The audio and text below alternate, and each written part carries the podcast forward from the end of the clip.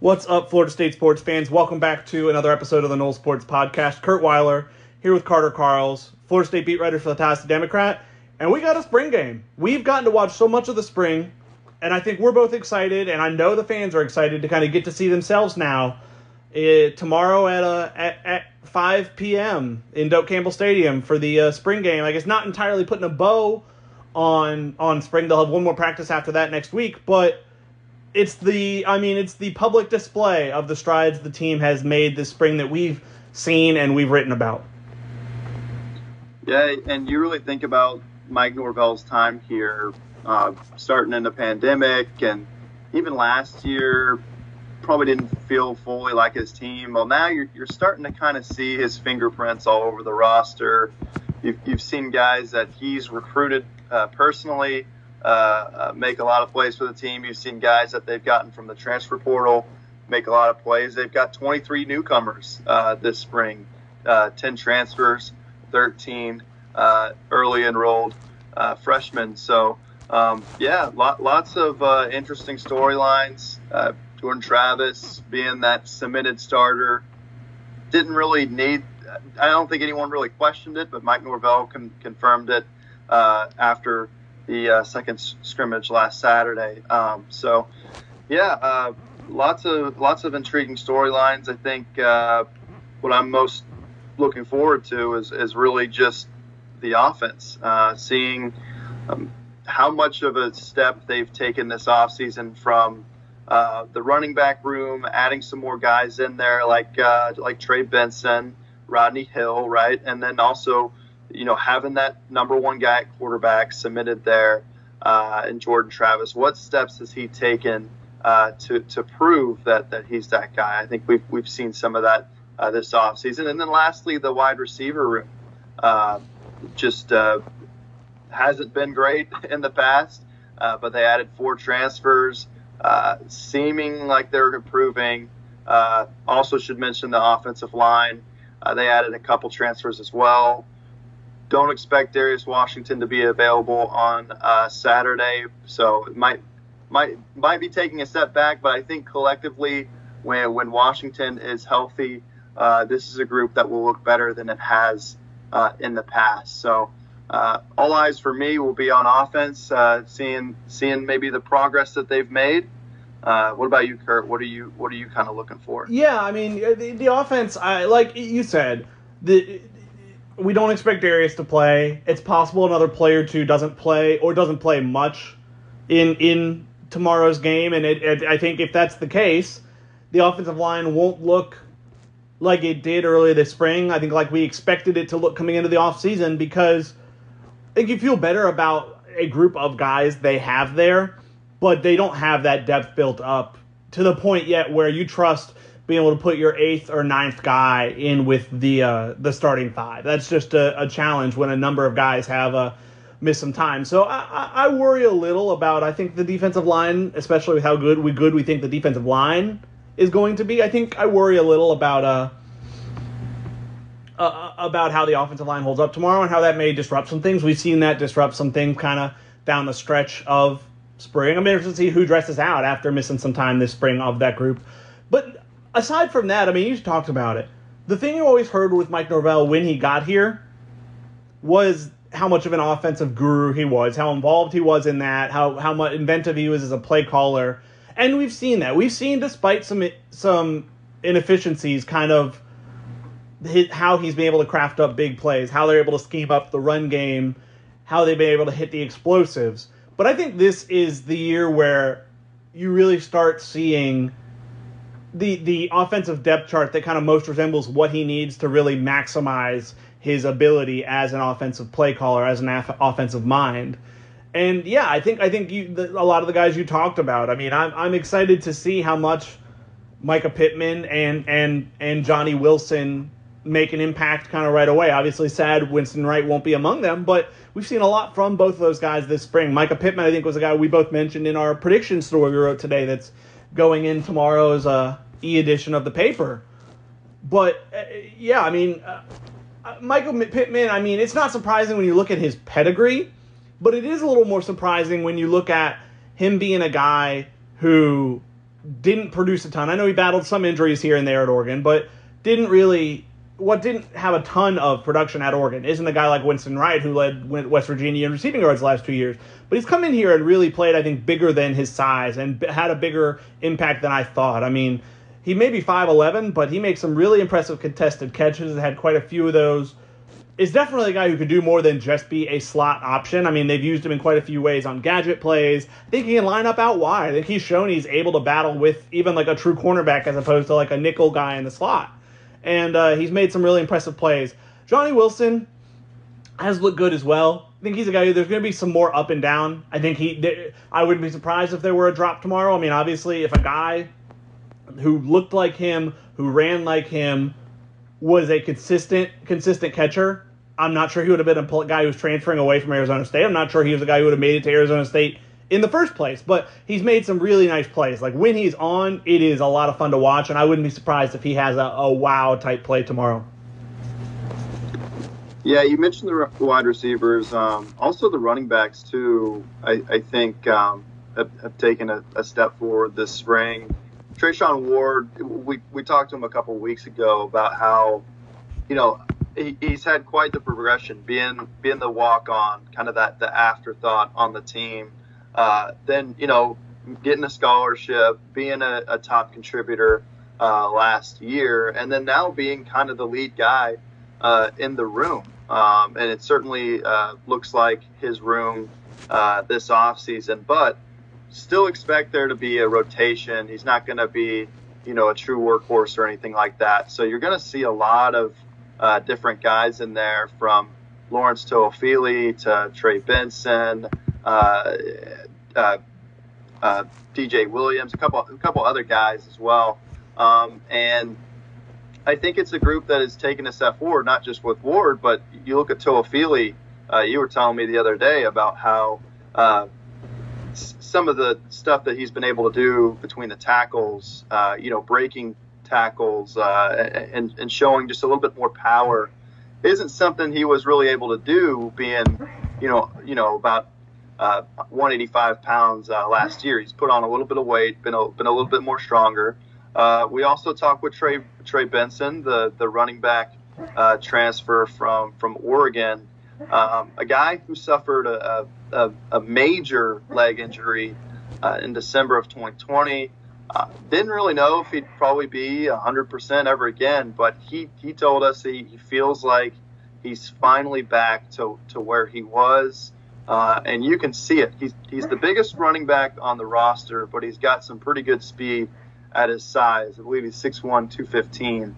Um, and I, I think what I like about this Florida State running back room is uh, a lot of these guys offer kind of different uh, different things for you. And I especially Trey Benson being kind of the biggest guy in the room. So when you have some of that uh, versatility and that situational uh, aspect to you, it allows you to do a lot of uh, different things. You have that in the wide receiver room as well, with you know what Pittman can do, what Wilson can do, and I just think you know when we talk about this offense and taking that next step forward, you know, do they have the guys necessary to be an elite offense? I, I don't think so, but they're starting to get more playmakers. They're getting more versatile guys that can be better for situational football and and just winning one-on-one type of situations. Yeah, for sure. And I mean, uh, you you talked a little about the uh, the quarterbacks, and I mean, Mike Norvell, like you said, quickly downplayed the notion of any type of quarterback battle, and right, he was right to do so because Jordan Travis, I mean, has looked the best, has seemed to made made further progress. He just continues to gradually get better and better. It's kind of been throughout his Florida State career. But the fact that I mean, if you told me before the start of spring that there was kind of legitimate reason to at least suggest that question, I wouldn't have believed you because I just I I wouldn't have thought AJ Duffy would kind of step in right away and do that. And I, AJ's had his moments, but he's also I mean looked like a guy who needs that red shirt year just like just about every quarterback does. I mean the the true freshman who comes in and immediately becomes the starter or even really contends for the starting job as a, as a quarterback is extremely rare. But Tate Rodemaker, I mean, Saturday's a big day for him. I think the case can be made. It's uh, maybe as big a day for him as for anyone on the roster, just from a standpoint of I don't think many fans believe he could remotely be an option kind of long term, and I think he could show with a showing even if it doesn't count, even if the uh, I mean he can't get hit, the bullets are still alive, and it's still a, a game setting. The only thing being, I mean, he's not going to be able to get sacked, but they could pressure him, they can force decisions, and he's looked better in that regard this spring. I mean, I the uh, Mike Norvell glaring at him kind of meme from last year's spring game. I mean, it was a brutal day for him, even in a spring game setting. So he's he's made remarkable progress this spring, and I think he can really cement like, hey, I can be a capable backup option if he comes out and looks like he does tomorrow, like he has really throughout the spring. I mean, he's a uh, he's not been hundred percent consistent, but it's been as good as he's looked throughout his Florida State career by a pretty wide margin. Switching uh switching sides of the ball, I mean, I think each kind of level of the defense has given you reason to be optimistic about what they'll look like this next season, this spring. Is there one in particular you're excited to see what they do? Uh, for me, it's the defensive backs. Uh, I just think it's a position that has been pretty deep uh, this spring. I mean, I, you have Jarvis Brownlee leave the team, and it, it doesn't really affect them that much. Uh, and, and, that's not something you could have said uh, in years past. But um, with with Florida State, I think one of the biggest things for them this spring has been the development, the emergence of Akeem Dent a guy who has had to switch positions throughout his Florida State career, settle into safety, and has really just uh, been that playmaker that they've been looking for. He's leading the whole team in interceptions this spring, I believe, with, with six, right? Um, uh, six turnovers. I'm trying to think if any of those was a fumble. No more than like one. It's he, I mean he, he leads the team. He has been an interception machine for sure. And you look, you know what you're getting from Jammie Robinson. We've seen what Duke Cooper did at the end of last year. Uh, and so for Akeem Dent to do that uh, just makes this uh, defense uh, go to another level. And, and let me just say, I, I, mean, we, we talked a little bit about the offense, but uh, if if you were to tell me that the defense were to dominate uh, on Saturday, I, I, really wouldn't be that surprised because they've had some pretty dominant uh, stretches uh, this spring, yeah. uh, especially toward the, the, the latter half of, of spring football. Um, and it, you know, I mean, I think there was a, a stretch earlier in a practice earlier this week. It was like maybe 20 snaps from the first team, second team, and third team offense, and no, none of them got a single first down across like 20 snaps. I mean, the defense was looking that dominant every run was getting stuffed. Every pass, it, there was either pressure or great coverage. It's just been top to bottom uh, on all three levels, uh, a really stout defense. Um, and so ultimately, I think uh, what has been impressive has been the, the secondary, considering losing Jarvis Brownlee. Um, and, and some of the newcomers have really flashed, and, and some of the, the veterans have uh, impressed as well. So it's it's it's a group that I think will be a strength of this defense. Um, and if Dent keep, keeps playing the way he is, uh, it, it, it, could be a, a, a, pretty good defense in college football next year. Yeah, I mean it's a crazy notion considering FSU is losing the ACC Defensive Player of the Year in Jermaine Johnson and another All ACC defensive lineman, defensive end in Keir Thomas both of whom were kind of those one year transfers. But I think despite losing both those guys and losing a veteran linebacker and Emmett Rice, I think the defense top to bottom is going to be better in 2022 than it was 2021. I've seen enough from the pass rush to make me think that there will be enough improvement in the secondary with so many guys coming back, and especially, I mean, linebackers probably been maybe the biggest surprise on defense to me, just from a standpoint of, I mean, Tatum Bethune has been everything that staff thought they would might be getting and more. I think he has been, I mean, one of the most consistent players on either side of the ball, really, throughout the spring. Has has been very impressive. Is going to play an instant role right away after being a 100 tackler, 100 had 100 tackles last year for UCF. Kalen DeLoach has definitely taken that next step and really built off his breakout 2021 season.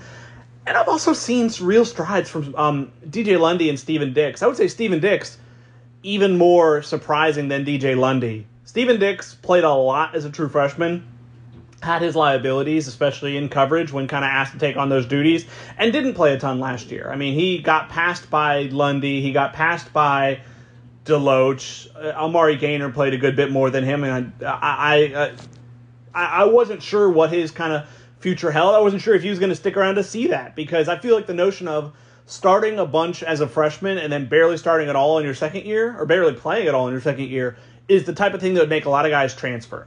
But Stephen Dix has stuck it out and looks genuinely better. Does not look nearly as much of a, a liability in coverage this this year. The same for DJ Lundy who played a lot but was occasionally a liability in coverage. And I've seen much improvement from from him in, in what he can do in terms of downfield and, and staying with especially staying with tight ends, which is I would say going to be a major responsibility more than you're not going to ask to cover a, a, receiver a ton as a, a linebacker, but you may have to go with the tight end. And and I've seen him do that capably quite a few times, enough to make me believe in the growth. So I mean, I think when you piece all that together with Amari Gainer, who I mentioned kind of choosing to come back for another year, I think linebacker, beyond those five, I don't know about the depth. I think you've seen signs from Omar Graham, but I'm not sure he's going to play a ton year one. But, I mean, those the, those five, I think you feel real good about having those five guys and what they'll be able to do in the middle of the defense. You know, we talked about our favorite, uh, you know, the, the positions we're looking forward to. But we gotta we gotta also mention Jared Verse, right? I mean, this yeah. guy. I think what, when the spring started, you know, we, we we'd seen all the chatter, we'd seen all the expectations. We're kind of like, okay, like let's not call this guy the next Jermaine Johnson, right? Like Jermaine Johnson is going to be a top ten pick this year. Like that's that's crazy expectations to put on a guy who you know hasn't played Power Five football yet. Well, he's come in and all he has done is gotten better and better and better. It feels like every practice he's more and more impactful. There was a, I think the last practice we went to, he had back-to-back uh, sacks in one in one sequence. Yep. And and he's just a dog, man. I mean, I, I I just love watching him more than any other player on this team because he's got so much just fiery passion to him. He's always talking trash. He's always, you know, firing up everyone else on the defensive line. You know, we I talked with Derrick McLendon about this. He's having more fun than he has ever played, and a lot of it is because of Jared Verse, because of that energy he has just, you know, fueled that that unit with. And then, you know, you see the guy's speed at his size, 6'4", 251. Um, all he really needs is that speed rush off the edge to get to the quarterback. I mean, it, it is kind of his patented move, and uh, and he's gotten to, to, to, Travis and and really has has matched him um, stride for stride at times. I mean, he, he has shown some really really uh, great speed uh, for a defensive end. So um, he's the guy that we both picked as our defensive MVP uh, for the spring game as our prediction. Um, I, I, can't think of another guy that, that even comes close uh, in my mind. I think I know you you, you like Dakeem Dent as yeah. an option as well, but Verse has just been a guy who I mean he's getting a sack or two every practice, and I expect him to do that in the game as well.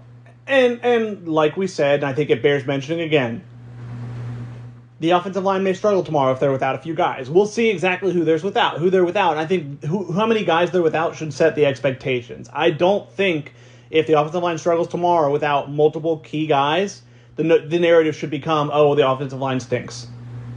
I would advise against that. But I like, but I mean, that's not to say that, like you said, Jared Verse is not going to have a really good day because I tend to agree. Um, so I'll put you on the spot, but I'll go first, real quick. We're uh, finish up. Uh, give me a, a bold prediction for tomorrow. I'll, I'll start. I'm going to say that uh, C.J. Campbell, walk on running back, who's really impressed this spring, scores a touchdown of some sort. All right. Uh, my bold prediction is that.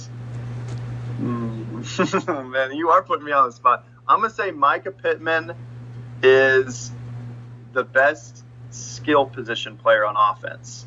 Uh, so I think Jordan ends up having ultimately the better day, but I think Pittman will be the best player, which, you know, may not sound crazy, but it, this isn't a guy that's really been on the first team like every single practice. He's not a guy who's been super productive his, in his three year career at, yeah. at Oregon. Injuries you mentioned. So to me, it is a surprise because he hasn't exactly done it before, and I think he'll do it in this game.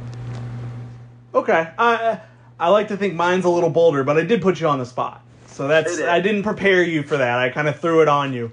It should be a fun game. Some uh, a lot of alumni I know expected to be back in town. I know I think for EJ Manuel, Danny Kanell, Peter Boulware, and uh, Bryant McFadden are going to be guest coaches, like they had kind of the media people be guest coaches last year. It should be a fun time if you're coming into town. If you're watching from home on ACC Network at five, it uh, I think it's going to be fun. I think you're going to see a more a more competitive, some hopefully some back and forth, and it should be a foretell of I think the improvement we both expect to see.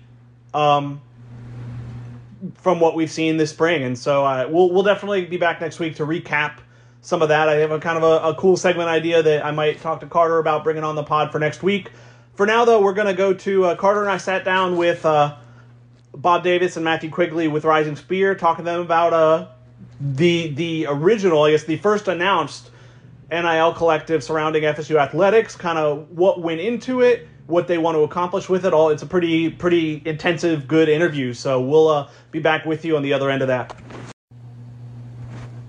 We are honored to be joined by uh, Bob Davis, Matthew Quigley with Rising Spear. Uh, guys, how's it going?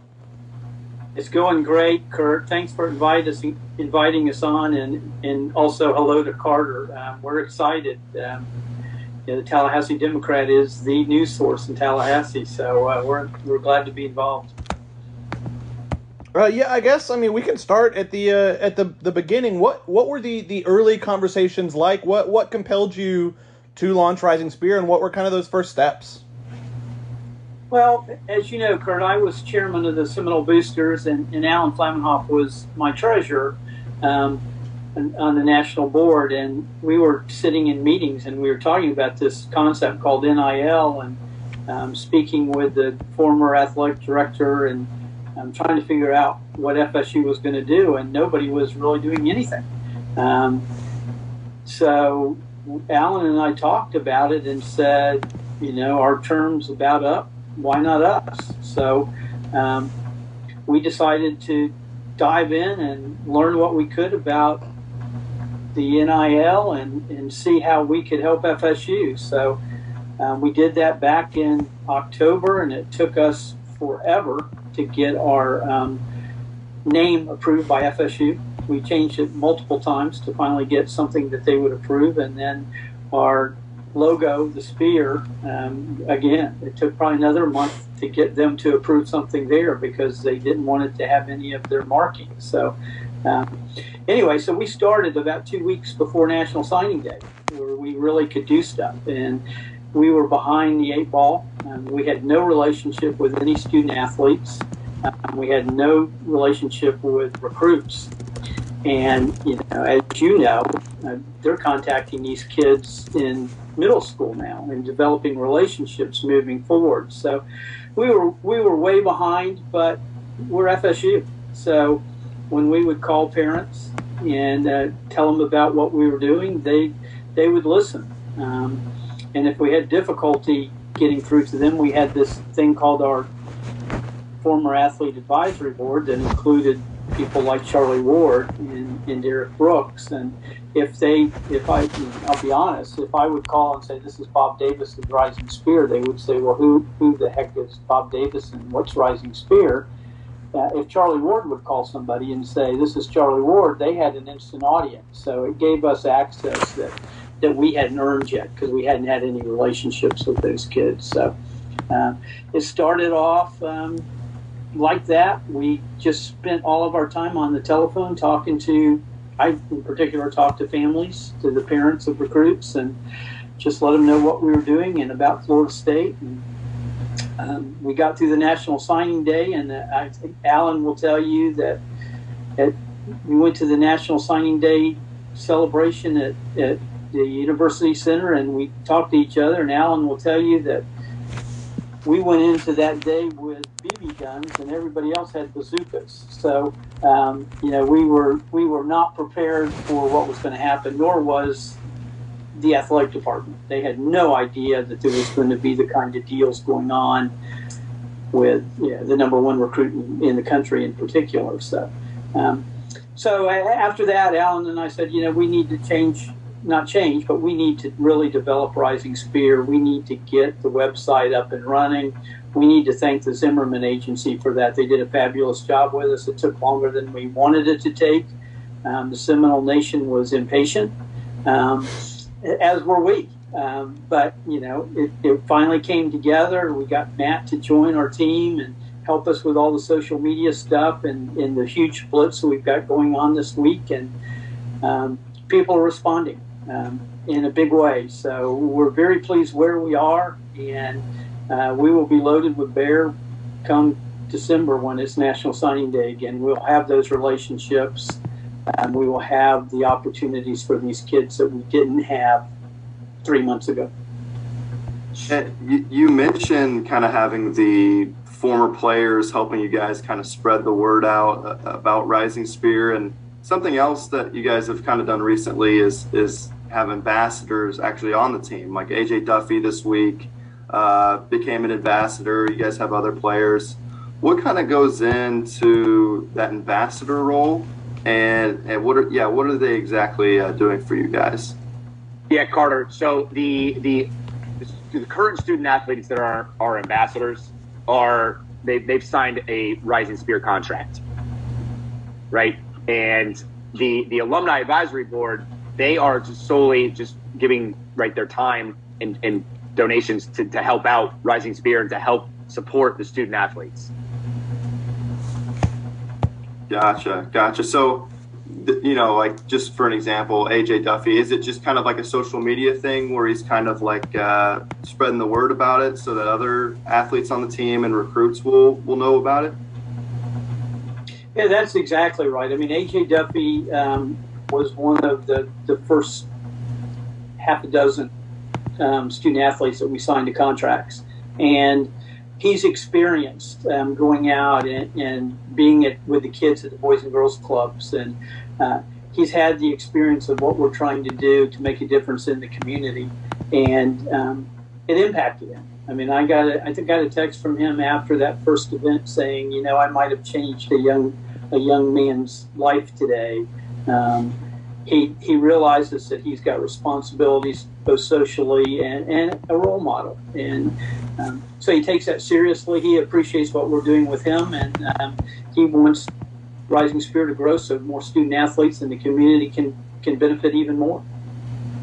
I know it. A Rising Spear, I know, is kind of divided into into two divisions, if you will, kind of the, the Garnet standard, the the Gold standard. I guess walk us through the uh, differences between the two, the importance of having both and having them separated, and I guess which have you seen more returns from in the early going? Well, Curt, th- there is. There's Rising Spear Gold. There's Rising Spear Garnet. Gold is the normal NIL platform where companies can contract with kids to do so uh, public appearances, social media postings, endorsements, all the kinds of things that you read about in the newspaper. So that's a platform where we build those relationships and contacts between the student athletes and the companies and those contract negotiations are purely, we will assist the student athlete if they don't have representation, but that's purely between uh, the company and them. The contract is signed between the two parties. Um, Rising Spear doesn't touch the funds, it goes straight to the student athletes. Um, that's what everybody's doing in the country. Um, the difference in our Rising Spear Gold and the other NILs is, is you've read we don't charge a cent to the companies or to the student athletes for doing this. Um, Alan and I have pledged to cover the overhead and make sure that 100% of the money gets to the student athletes. So, so we, we are the same in what we're doing. We're different in what the end result is. Rising Spear Garnet, on the other hand, is a nonprofit organization, 501c3. Um, the uh, paperwork's been filed with the IRS. We're waiting for that final approval, which we don't anticipate any problem with. But that's where somebody that doesn't have a company or doesn't have a need for the NIL platform that exists out there for everybody else, but they want to help student athletes and they want to help their community, they make a charitable contribution to Rising Spear Garnet. We then use those funds to send the student athletes out into the community, whether it be in Tallahassee, the the Big Bend area or in their hometowns um, if there's something that they want to do when they're at home. And the athletes get paid compensation for their appearances. The community nonprofit organizations that we're supporting certainly get some benefit by having student athletes out there in, in their projects, and and the person gets a charitable deduction for what they're doing. So it's kind of a triple win. Everybody involved gets some benefit, and um, we have by far seen the biggest impact in Rising Spear Garnet because the typical uh, Nole fan um, doesn't own a company, but they love FSU and they want to do something. So, I mean, we've got the $500 a month pledges. We've got $250 a month pledges from people that just want to make a difference in FSU athlete uh, athletics and, and get the football program back to where it was. And Curt, and I, and I want to touch on that uh, about the Rising Spear Garnet and, and, how Bob and Alan really really crafted Rising Spear because it's it's just genius in, in how they did it. There's because there's a large portion of the fan base. I mean, even my friends that that are not fans of NIL.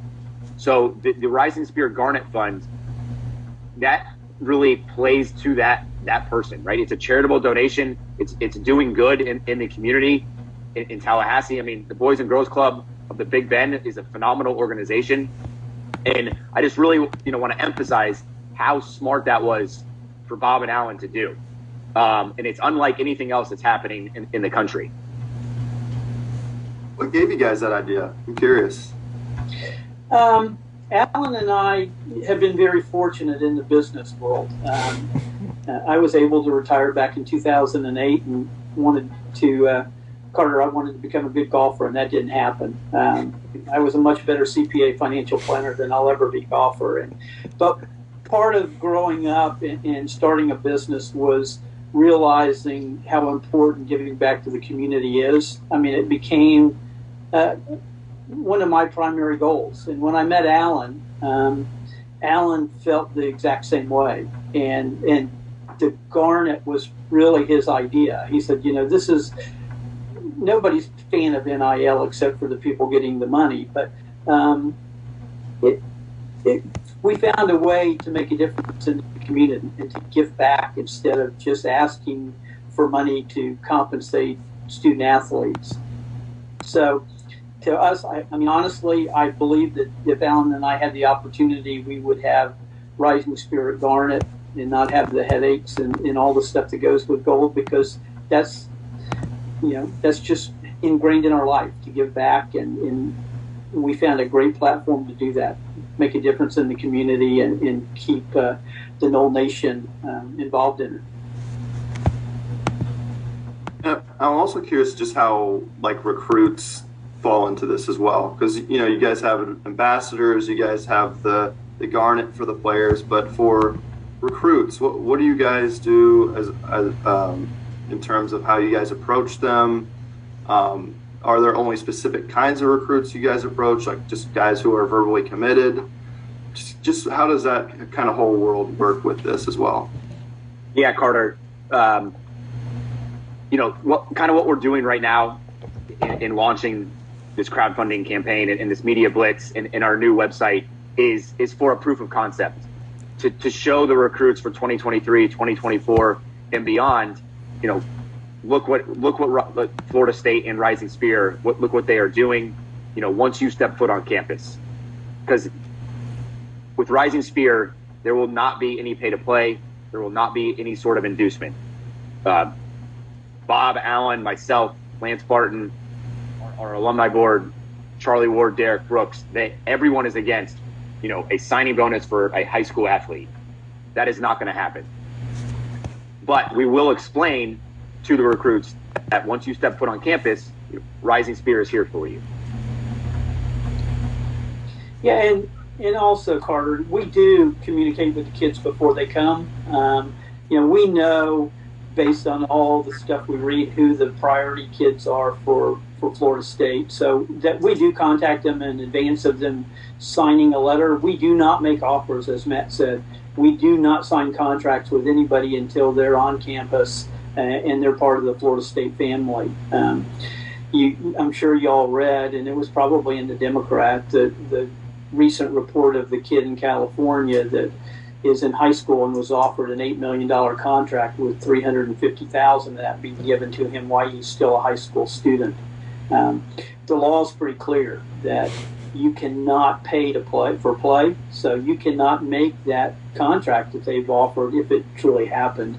Cannot offer that contract to a kid with the guarantee that he's going to go to the school you want him to go to. He, he can go anywhere he wants, and um, yeah, we're just not going to play that game. We're not going to try to give people financial inducement to come to Florida State. Florida State speaks for itself.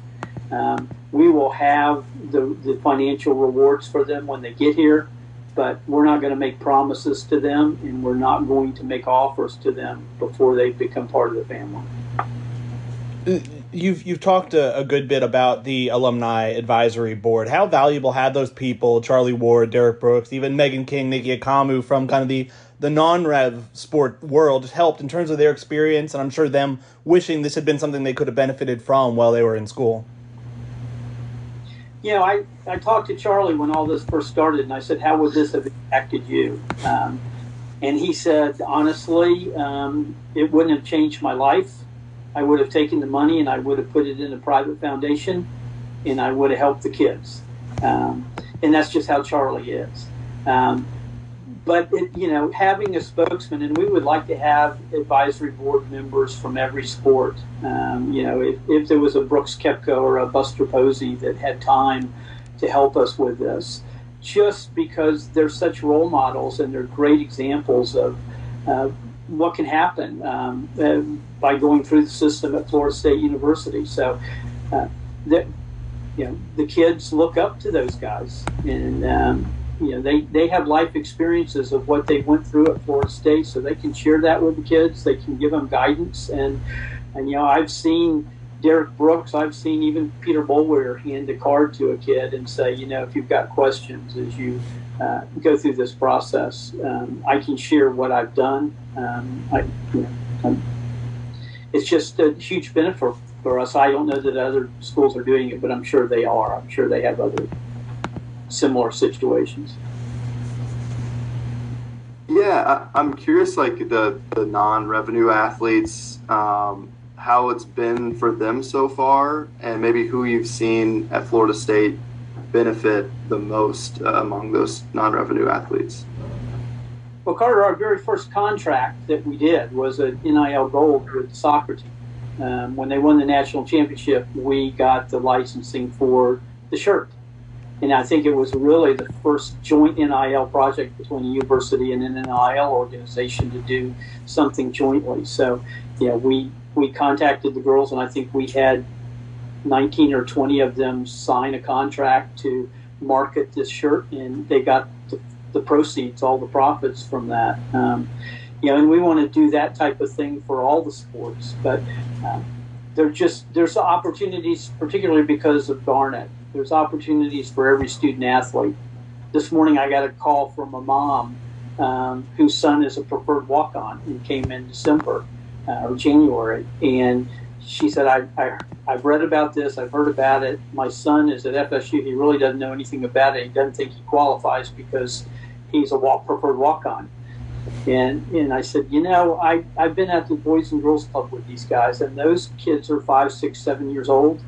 If you show up with a Florida State jersey on, um, you're a star in their minds. I mean, you're a role model for them. So everybody can participate, and I think that's the greatest thing about what we're doing is, yeah, everybody, all 500 athletes have the opportunity to do this, get involved in it, and make a difference. And um, the people that we're dealing with out in the organization, the underserved population, you know, they just are just love having the kids out there and and providing role models and, and, examples of the way to do the right thing. So uh, we welcome every student athlete, and I think Alan would tell you that was his primary goal when we started this: is to give every student athlete at Florida State University the opportunity to experience NIL. Uh, I mean, it, it's obviously it's it's such a new thing still being so fresh, and I know there's another NIL collective around FSU. I'm sure multiple schools by now have multiple. I was wondering your, your thoughts on do you think there's a there are benefits that come out of kind of such a saturated market? Do you think it'd be better everything coming out from one kind of collective?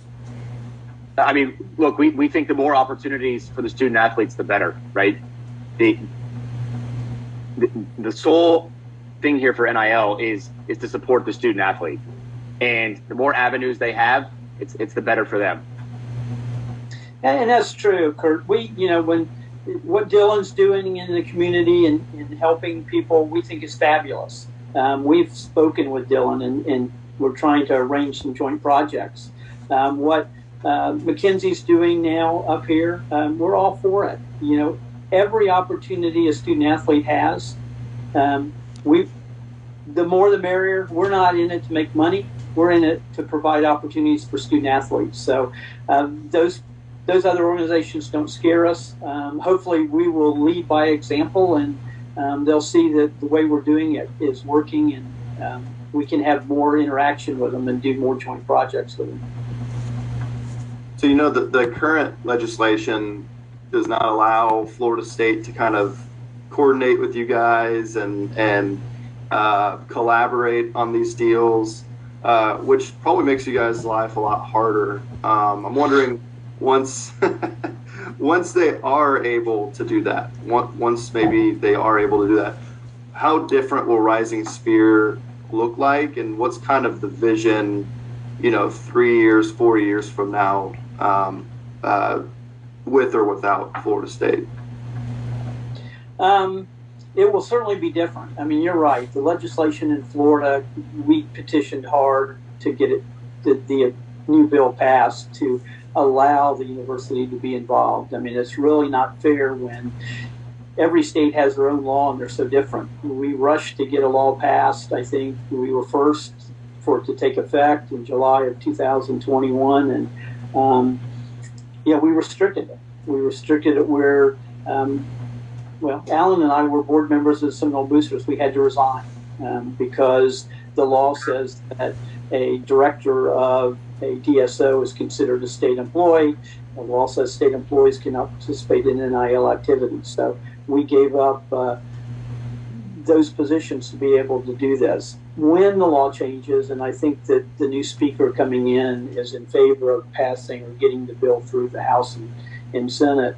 Um, what I think might happen eventually is I think it may become part of the university. Um, there would still be the NIL organizations out there to write the checks, but I think that there can be heavy involvement by the boosters, um, and you know we would wel- certainly welcome that um, to have that kind of administrative support um, and those abilities, but they still want direct compensation. That would still be up to the NIL companies, so they're not going to go away maybe a lot of the backroom um, support staff stuff could be absorbed by the university. So.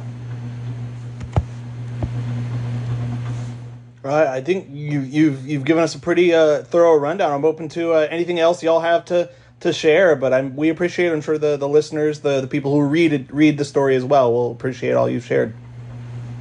I, I just thank you for the opportunity, Curt. You know, I I have known Jim for a long time, and um, certainly respect him. And um, you know, one of my good friends coming into Tallahassee was Skip Foster, who used to to be with the Democrat. And you know, it's a great newspaper. I thank I thank you. You are the uh, the news source for Tallahassee, and it's a privilege for us to be uh, be able to come talk with you.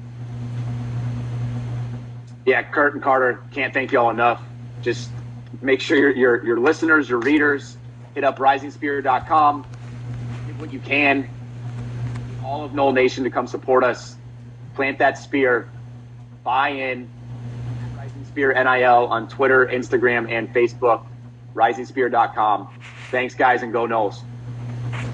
Appreciate it.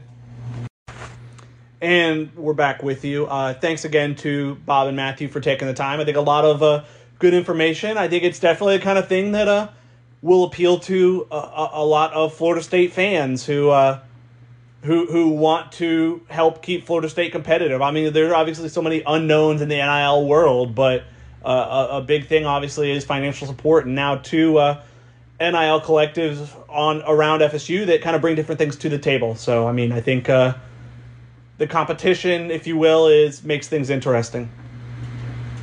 Yeah, I, I think having two completely different things in the market can only be good, right? I mean, if they were the exact same, that, that would probably be a bad thing. I mean, I think ultimately, in an ideal world, you want Florida State to be legally allowed to, uh, you know, kind of orchestrate and coordinate these NIL things. In this world, I think it, would also probably be good to have like one singular place to go to that offers everything. But I think with it being such an arms race and such a, a, a, race to, to get to these these NIL collectives, I, I think they had to kind of rush these things. So it, I don't know if they really had the luxury of taking their time and, and, and building out an entirely fully fleshed thing that offers everything that everyone would ever want. And so I think having different pockets uh, of NIL stuff that, that can be good for athletes, I think is, is probably the best way to go in this Florida State market. For sure, for sure. Um, we we'll talk about some uh, other FSU athletic stuff here on the uh, on the on the back end. Uh, we should start, I guess, with the the news of the day here on on Friday. The uh, I would say further clarification on the uh, Mark Krikorian FSU uh, conscious uncoupling or whatever you want to call it. Mark Mark Mark Krikorian's resignation from F- the FSU soccer program. I mean, it was obviously a, a, shocker when it came down. I think caught just about everybody off guard. But the uh, the emails being released through through FOIA, kind of first written by uh, Noles two four seven, kind of tell the story of uh, how how long this was in the works and and, and all that went into it. Oh boy, oh man, that I mean, you said your team chaos, Carter. Not this chaos though, right? Not this chaos. I'm team chaos when it's not affecting livelihoods you, and it's you want to be the affecting my job. You want to be the person watching eating popcorn in the like the in the the Keenan gif or the Michael Jackson gif. You don't want to be like tangentially yes. involved in the chaos. Yes, yes. Don't don't want to uh, you know uh, see something like this while we're you know trying to record a podcast and write a couple stories. Yeah, definitely. Uh, I mean, let me just read you a, a part of the email yeah. uh, that Mark Krikorian sent because this was this was the, the one thing I read in it that I was, I'm like, oh my gosh, uh, it's pretty illuminating for for the situation. He says, I was not planning on coming back once the job offer was given to Michael Alford in December. He's talking about the athletic director. You asked me to give it a chance, which I agreed to agree to do. My salary request was an amount that I thought would allow me to look past working for someone that I didn't respect and didn't feel like I could trust. After the negotiation process, I am more convinced that I was right in how I viewed things in December. I mean, that that is such a wow. You know, you, you, read that and you think, my goodness, uh, for a national championship coach to say that about a brand new athletic director uh, at Florida State hired in December. Um, and obviously, it, it, it, would seem like there is some some history there, but between the two, or or maybe the athletic director in this case is the scapegoat of years of frustration uh, from Mark Krikorian. Will will we ever know? Uh, will we ever know the details uh, fully? I, I, don't know. It, it's probably unlikely, but um, it, it's safe to say it's a it's a messy situation. Uh, you, you, hate to see this happen for Florida State, and this next hire for Michael Alford and and the you know the pending commitment to Florida State soccer will be something that I'm sure a lot of fans are um, curious about and will be looking forward to. Yeah, I mean it's a it, it confirms exactly how how rough an ending to to an incredible era this was, and, and I mean. I, I tend to agree with you. Of I mean, w- we don't know the details for sure, and we we may never find out all the details. Although this provides a lot more context, but it seems clear to me that, considering I mean, Mark Krikorian won his most recent national title in December, and Michael Alford began as FSU's new AD. He was appointed in December, began in January. To me, uh, yes, Michael Alford had been around for about 15 months before then with Seminole Boosters as the CEO over there.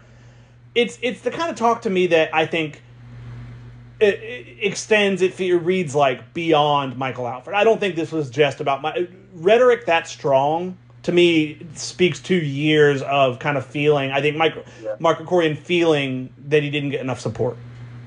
I don't think it was a a, a, a new thing. I mean, it, it, it does bear mentioning. Michael Alford played a big role in getting soccer the scoreboard that's being worked on now, in getting the Yeah. new turf that's getting start started here in the next few weeks and will be done in time for the season. I mean, those were the projects that Michael Alford played a big role in in helming and in getting started and in getting raising the money for. So I and Curt, uh, it's not like they were offering him, you know, pennies for his contract extension. They they were going to make him by far the most uh, highest paid coach in, in, in college soccer. So- So, I mean, he already was number one. and he already was, but I'm saying he would he would have been made even more the highest paid coach in, in, in college I- soccer. So I mean, yeah, it's. Uh, and then you, you see the part there's a there was a part in that FOIA request where, you know, uh, Mark Krikorian kind of expressed his frustration about how the pandemic had, you know, they, they had to kind of reduce his salary and then they they ended up paying him in whole later on, and, and I don't think he was super happy about that either. Um, Yeah. which was was kind of confusing because it's like, hey man, you you were paid, you know, but um, I just think that, like you said, there were a lot of things that happened. This is a guy who's been here for a while, so I mean, it's it's probably something that predates Alford, but um, it's also strange to put it all on Alford because you would think for a guy who is being quite honest, uh, or at least is being quite uh, uh, blunt with with what he's saying. Um, it would be weird to put it all on one guy uh, if his frustrations extend beyond that. So there has to be some on Alford, I would think, but it's also it's it, it's kind of confusing, and so that's why you know I I know. Um, you know, we're going to probably try to reach out to Mark Krikorian and, and get his side of the story. Like we say, there's always two sides to a story, and, and you, you did a great job catching up with him after all this happened and, and getting, you know, uh, getting the side that said, hey, I'm not, I don't have another li- job lined up. I don't have something uh, that I'm leaving for, which made it pretty clear, like, hey, this is someone who was frustrated and, and just left and just left without having something lined up. Um, and so it, it's something that know we'll we'll we'll try to talk to Mark and, and get his side of the story. Uh, but when we talk about Florida State, it seems like you know it's not like they're not committed to soccer right now. It seems like they are with, with the scoreboard and everything. Uh, they're they're gonna make an effort to still make this uh, you know at least somewhat of a priority for the Yeah. athletics department. It, it is not something that I think I think Michael Alford and FSU are ready to kind of move forward. I think the the releasing of the FOIA emails, which is a requirement, it's not something they can kind of choose to do or not do. It's a requirement as a, a public entity. But I think they were more incentivized to do because I think they they see that it paints them in a better light than I think they were originally painted in by the whole situation when there weren't really many details. But I, I know that they don't kind of want to talk about this a ton more. They kind of hope this is the the final chapter. One thing, I mean, Michael Alford made clear to me in a conversation earlier today was our commitment to FSU soccer is not changing. That it, there was no, it, it's nothing of that sort whatsoever. The the financial commitment will remain the same. I would say, as evidenced by the upgrades that are happening with FSU soccer stadium and complex this offseason, and that whoever the new coach is, and I know that search is underway. Whoever whoever the new coach is, that uh, they're gonna get a, a, a similar level of support, and they're going to have, I think, a heck of a team they're inheriting too, coming off a national title. So I think that it closes the book on the chapter for now. We'll see if again, we'll see if another another uh, chapter kind of comes, or if this is the the final chapter of kind of the public discourse around this. But either way, it's uh, it's unfortunate all around. It's unfortunate that a great career ended this way. It's unfortunate that that th- this happened. I mean, in in the first few months of Michael Alford's tenure, it's a pretty unfortunate start for him, both in terms of public perception and having to deal with something like this. But uh, yeah, it's I don't know kind of what else to say on the matter besides that. Let's uh let's end on a, a, bit of a brighter note after kind of a, a, a tough conversation there. Uh, baseball and softball teams, both uh, the both those teams got really strong wins this week. One needed the win more than the other. I don't think Florida State softball needed to go beat Florida in Gainesville, but it's just further proof of exactly how good this this team is. Yeah, I mean it took ten innings uh, to beat them, and man, it it was uh, fun to watch. Sydney Sherrill, second home run of the year. Uh, Kat Sandercock getting two two shutout innings to, to end the game. Uh, this is a team that just wins, man. I mean, what 36 and two now, and coming up, they've got the highest ranked uh, ACC softball matchup uh, series in, in history. Number two FSU, number four Vatech. Uh, should be a great one here uh, in Tallahassee, and yep. and like you said, baseball. Yeah, they they needed that one bad. It was a five game losing streak they were on. They they just dropped, uh, uh, just been just been swept by uh, Notre Dame and and former former FSU star Link Jarrett. Not a great not a great stretch for them, and it looked like it was going to happen again. They're down four two, two outs in the bottom of the ninth, and Jackson Green comes in as a pinch hitter and it's a two run bomb and you know, a few innings later, they're in the 12th, and uh, Jordan Carrion hits an RBI single, wins the game in, in walk off fashion. They've, they've had uh, three walk offs this year. I think they've had three or four that have, have gone into extra innings. It's been been, been some some fun games for FSU baseball this year, but. Uh, yeah, Georgia Tech this weekend will be a pretty big series uh, for both clubs. I mean, Florida State coming off the sweep. Georgia Tech has dropped its last three series. So uh, both both teams are playing with uh, a little bit of urgency, I would think, and uh, I think if Florida State can can win that series, they can get get back uh, to, to where they were. Uh, you you mentioned this. I mean, you, your kind of thought was for the baseball team, Curt. You you were saying, hey, this is just baseball, right? Like you're gonna have slumps. You're gonna you're gonna be on fire for a little bit. Is that is that still kind of what you're thinking? And you think they'll rebound this weekend? Um I mean, it won't it, it it it won't be easy. I mean, Georgia Tech. The thing with Georgia Tech when you look at them is they can really really hit. Obviously, a uh, hitting coach up there, James Ramsey, a, a Florida State baseball legend, who I know was briefly back as the uh, volunteer assistant here before he got the uh, the the gig up there. But uh, yeah, I mean, they can really hit, and they they can't really pitch at all. Their their pitching staff's pretty good. It's kind of the opposite of FSU. Not that FSU's been bad at hitting, but obviously lately it's been a, a bit of a struggle. A number of guys slumping at once. So I think it's going to be a fascinating series because it's the strength on strength. Where I mean, Florida State's weekend rotation is probably among the best in the country, and, and Georgia Tech's lineup is probably among the best in the country. I mean, a guy like Kevin Parada is going to be a high high draft pick this next year for. Uh, the Georgia Tech catcher. I mean, he is not an especially great catcher, but he's a heck of a hitter. Is is among the best hitters in the country probably, and and is regarded as a really solid draft pick. I know they have a number of other guys in the lineup, so I mean, it's the type of game where it'd be interesting to see if they if they devolve into the low scoring games if Florida State's pitching staff's able to win, or if Florida State has to kind of win those like 9 7, 10 8 type games where they just have to outscore because obviously scoring has been a struggle lately. Even Wednesday, Florida State didn't score against Stetson until the seventh inning. I think in the second inning, they had the bases loaded, no outs, and didn't score a run.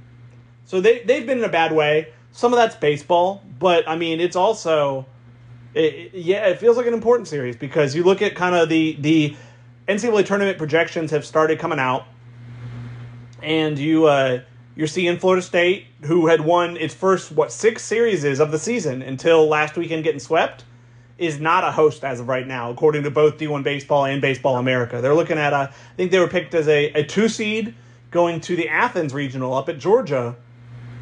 In uh, in both of their projections, kind of at the midway mark, and uh, it's not. It wouldn't be as tough a challenge as a few years ago when FSU actually came out of the Athens regional against a really good Georgia pitching staff. This Georgia team, I don't think, is that good but obviously, it, it, feels like Florida State's right there. It feels like a couple good weekends in a row, and Florida State will be setting itself up for being a probably an eight to six or a nine to sixteen seed in the NCAA tournament. I think they could host a regional for the first time in a while, but it will be on uh, it will be on the players kind of ensuring that slump was a brief one and snapping out of it this weekend and in the next few weeks to uh, to make that happen. This is going to be a big, big stretch and big final. I mean, really big season overall for Mike Martin Jr. Uh, I mean, it's hard to find a better starting rotation uh, than this with, with Parker Messick, Bryce Hubbart, and, and Ross Dunn. Mm-hmm. And then you also add Carson Montgomery. I mean, that, that guy's been pretty good for pretty much the whole year. Um, if you squander this, if you can't host a regional with this, and if you can't get out of a regional with this, I mean, it, it's it's just not a good look when when you have uh, that kind of talent. Uh, they added a lot of transfers this year in hopes that that would add enough to kind of support that talent. Uh, we saw Alex Toral really start off the season well. He's he's been in quite the sump uh, yeah. lately. Jordan Carrion has had his moments. Same with with Brett Roberts, but uh, overall, uh, we've seen a lot really come from guys like Reese Albert, the the, the freshman, and and Jaime Ferrer and James Tibbs. Um, so, yeah, th- this offense, it, it, it, like I said, they're not horrible, but man, lately they they've kind of looked horrible at times. So it's been a struggle. Uh, they, they they need to get they need to get it together because you know I remember last Friday against Notre Dame, Parker Messick goes seven shutout innings. It's maybe the best start of his career, and they can't support him with a single run. That yeah. that just can't, that can't happen. That can't happen. Um, if you got to go more small ball, you know I don't know what you do. That I think Meat has talked a lot about their approach, just being more patient. Um, but you know, he's, he said it time and again, and it's just not really uh, clicking for for the guys. So um, I, I don't know what changes will need to be made, but ultimately, when you got a pitching staff like this, you, you can't you can't squander it. Yeah, because I I don't think pitching staff's going to be bad next year, but I think it's safe to assume you're losing both Parker Messick and Bryce Hubbart, who are who are projecting as I mean fringe first or second round draft picks. Both both should be taken pretty high, and, and I would doubt are back next year. I don't think it's going to be a bad staff if you're looking at some combination of Ross Dunn, Carson Montgomery, Jackson Baumeister, or Wyatt Crowell, but it won't be the same level yeah. of pitching staff. It feels like the if you don't take advantage of this staff, it's hard to see it getting a ton better next year. It could. Baseball's weird, but I, I, I think this is the sta- this is the year where Meat really needs to take advantage. Absolutely. I, I think we've uh, we've covered it pretty extensively. I'm fascinated to see how that series goes this weekend over at the uh, at Graf Field, the Seminole Softball Complex. Um, I mean, Virginia Tech hasn't lost an ACC play. It's uh, it, it's hard to bet against FSU right now. I mean, they're seven and zero oh against ranked teams this year, but this will be their first ranked team ranked game at home, which is kind of crazy to uh, to to think about. But it's uh, it should be some crazy atmospheres over there. It'll be interesting to see. I mean, I think if Florida State were to win all three games, it would be their best start through 41 games ever at 39 and 2. But that won't be easy, clearly. Virginia Tech's got some very good pitchers and should uh, really test FSU. So we'll uh, we'll be back next week. I'm sure we'll do some uh, some spring game recap, some some further updating on whatever else is going on in the world of Florida State sports. We uh, we appreciate you for for listening. For if you subscribe to the podcast, if you leave us a review on iTunes or anywhere else, that's always uh greatly appreciated. And uh, yeah, we we appreciate it. For for Carter, I'm Curt. Have a good one.